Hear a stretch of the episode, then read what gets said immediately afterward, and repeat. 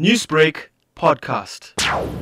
He passed on in the morning hours, around about 10. And we understand that he was, of course, ill for a while as well. Yes, he unfortunately had developed uh, cancer of the lung. That cancer was spread after he had an operation, and after enormous care and love from his family, uh, he just didn't pull through. I imagine this must be a very difficult time for the family as well as friends and comrades of Mr. Ebrahim.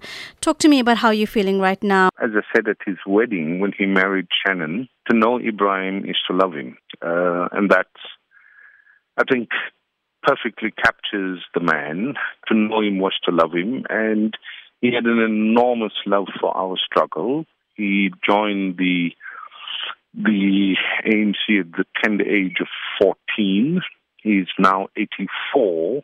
For 70 years of his life, he has been involved in changing the country, celebrating the democracy, taking the lessons that we've learned from our democracy elsewhere in the world. He has a unique, well, I don't know whether you can call it an honor, but he has the, the unique honor of being one of the few people who twice spent a long time on Robben Island. The first was 18 years, and then he was sentenced for another 10 years. So he was just a absolute committed soul to freedom of this country, to non-racialism, uh, and he never stopped participating. I mean, I was with him now, just taking care of his body, and uh, I noticed that he had the ink mark uh, on uh, his thumb, which means even though he was incredibly ill at the time, he found it necessary to go and vote for the democracy in the local elections. So Ebrahim was a, a remarkable human. I can imagine how many of us will be feeling. We are saddened. We are deeply reflective of the life that he's given to this country. We mm. are hoping the best for his family to give them all the strength. Uh, he has young children, Sarah and Caden. We all want to be here for them uh, to make sure that they go through this difficult period with all the love and care that we could give.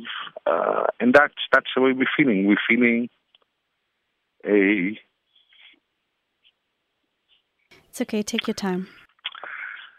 It's a, a, a sense of loss especially for a man who served his country through the struggle, served his country through democracy, and like you've just pointed out, even had the courage during his illness to vote at this time.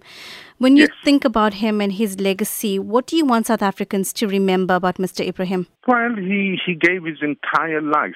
Uh, he gave his entire life to the struggle for freedom, for building democracy, for maturing that democracy, and he gave his life to the internationalization of our democracy and conflict resolution. So I I think we should remember him as a man who gave everything, even his last breath, to build a great society. You're with his family right now. You spoke about his children.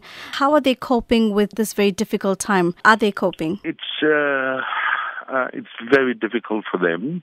Uh, you know, it's very emotional. We were giving them the space and the time for them to to grieve with Ebrahim.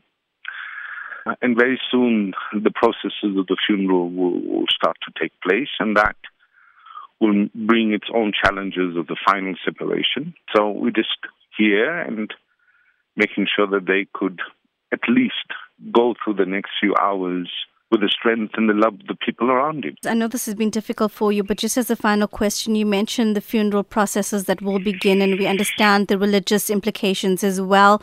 Would you be able to shed any light on, on when that processes are due to begin and, and what will that entail? Well, at the moment, there's uh, we're waiting other family members to come from Cape Town and out, uh, other places to consult.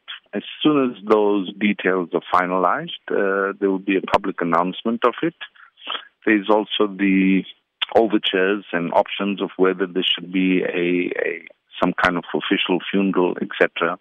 There's a lots of discussions going on, and you know, within the Islamic culture, the the sooner the burial takes place, the better. But uh, from the way I see it, and from, and this is don't hold me to this, I think uh, his funeral will be in the next day or two. Is there anything else that you'd like to share that's weighing on your heart at this time? You know, I've known Ebrahim for, and I was trying to do my own calculations, for something more than 40 years.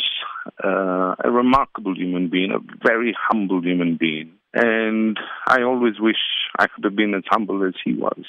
Newsbreak, Lotus FM, powered by SABC News.